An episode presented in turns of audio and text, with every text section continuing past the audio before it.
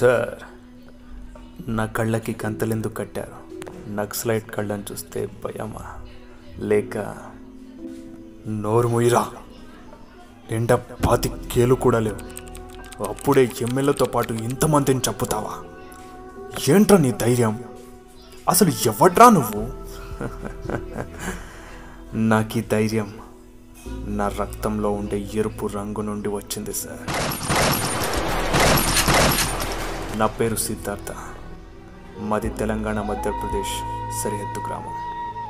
మాది చాలా చిన్న పల్లెటూరు సార్. ఊర్లో చదువుకోవడానికి బడి లేదు రోగం వస్తే సూపనికే దవాఖానా లేదు. మా ఊరు నాగరికతకు బాగా దూరంగా దరిద్రానికి బాగా దగ్గరగా ఉంటుంది. అట్లాంటి స్థితిలో కూడా మా నాన్న నన్ను బాగా చదివించాలనుకున్నాడు. ఉన్న నాలుగు ఎకరాల్లో రెండు ఎకరాలమ్మి నన్ను హైదరాబాద్ ఐఐటిలో ఎలక్ట్రానిక్స్ చదివించాడు. ఉన్న రెండు ఎకరాలతో సాగు చేసుకుంటూ ఉన్నాడు. ఓసారి పంటకు పురుగు పట్టి నాశనం అయిపోయింది. చేసిన అప్పులు తీర్చలేక ఆత్మహత్య చేసుకున్నాడు. అది కూడా ఎవరో ఉత్తరం రాస్తే నాకు తెలిసింది సార్. నాన్నతో జీవితాన్ని పంచుకున్న అమ్మ చావును కూడా పంచుకుంది. నాకంటూ అయిన వాళ్ళు ఎవరూ లేకుండా పోయారు.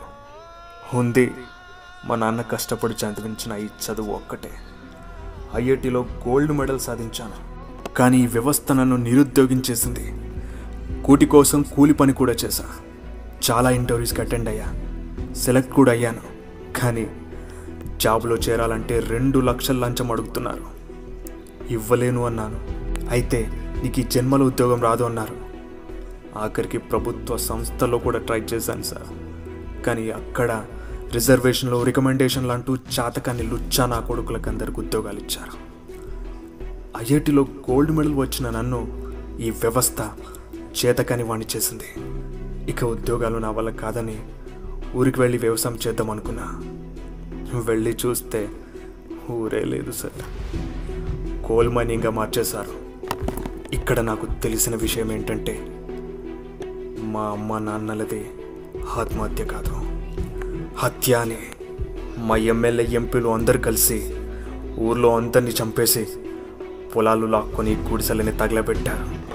నాలో కోపం కట్టలు తెంచుకుంది. వెళ్ళి ఎమ్మెల్యే గాడి కాలర్ పట్టుకుని అడిగా. వాడు వాళ్ళ మనుషులతో కొట్టించి అడవిలో పాడేశాడు సార్. నన్ను కాపాడింది అడవిలో ఉన్న అన్నలు. ఈ నక్సలైట్లే సార్. ఈ వ్యవస్థలో మార్పు రావాలంటే సాయుధ పోరాటమే కరెక్ట్ అనిపించింది. అవినీతి పరుల్ని దేశద్రోహుల్ని ఎంతో మందిని చంపాను సార్. ఈ మహాభారతంలో ఉన్న చీడ పురుగుల్ని ఏరుస్తుంటే నాకు ఇచ్చిన బిరుదు దేశద్రోహి. ఎక్కడైనా మావోయిస్టులు సామాన్యులను చంపారు అని విన్నారా? వినలేదు. ఎందుకంటే మేము చంపం కాబట్టి. అంతెందుకు సార్. రిజర్వేషన్ అనో రికమెండేషన్ అనో లంచం ద్వారానో సంతకం కూడా సరిగ్గా చేయడం రానడు. మీపై ఆఫీసర్గా ఉండొచ్చు.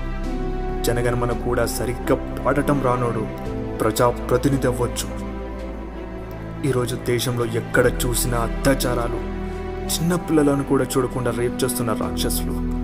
ఇంత పెద్ద ప్రజాస్వామ్యం నుండి కూడా ఏం పీకలేకపోతుంది. ఇంజనీరింగ్ చేసినోడు పదివేలకు పనిచేస్తున్నాడు సార్. ఏం చదవనోడు వాడికి ఉద్యోగాలు ఇస్తున్నాడు. చేతి నిండా పని తినటానికి తిండి ఉండటానికి ఇల్లు ఇవన్నీ దొరికితే నాలంటోడు ఇలా ఎందుకు తయారవుతాడు సార్? నన్ను మీరు ఊరి తీసిన నేను బాధపడను. ఎందుకంటే దేశం కోసం ఏదో ఒకటి చేసినా అనే తృప్తి.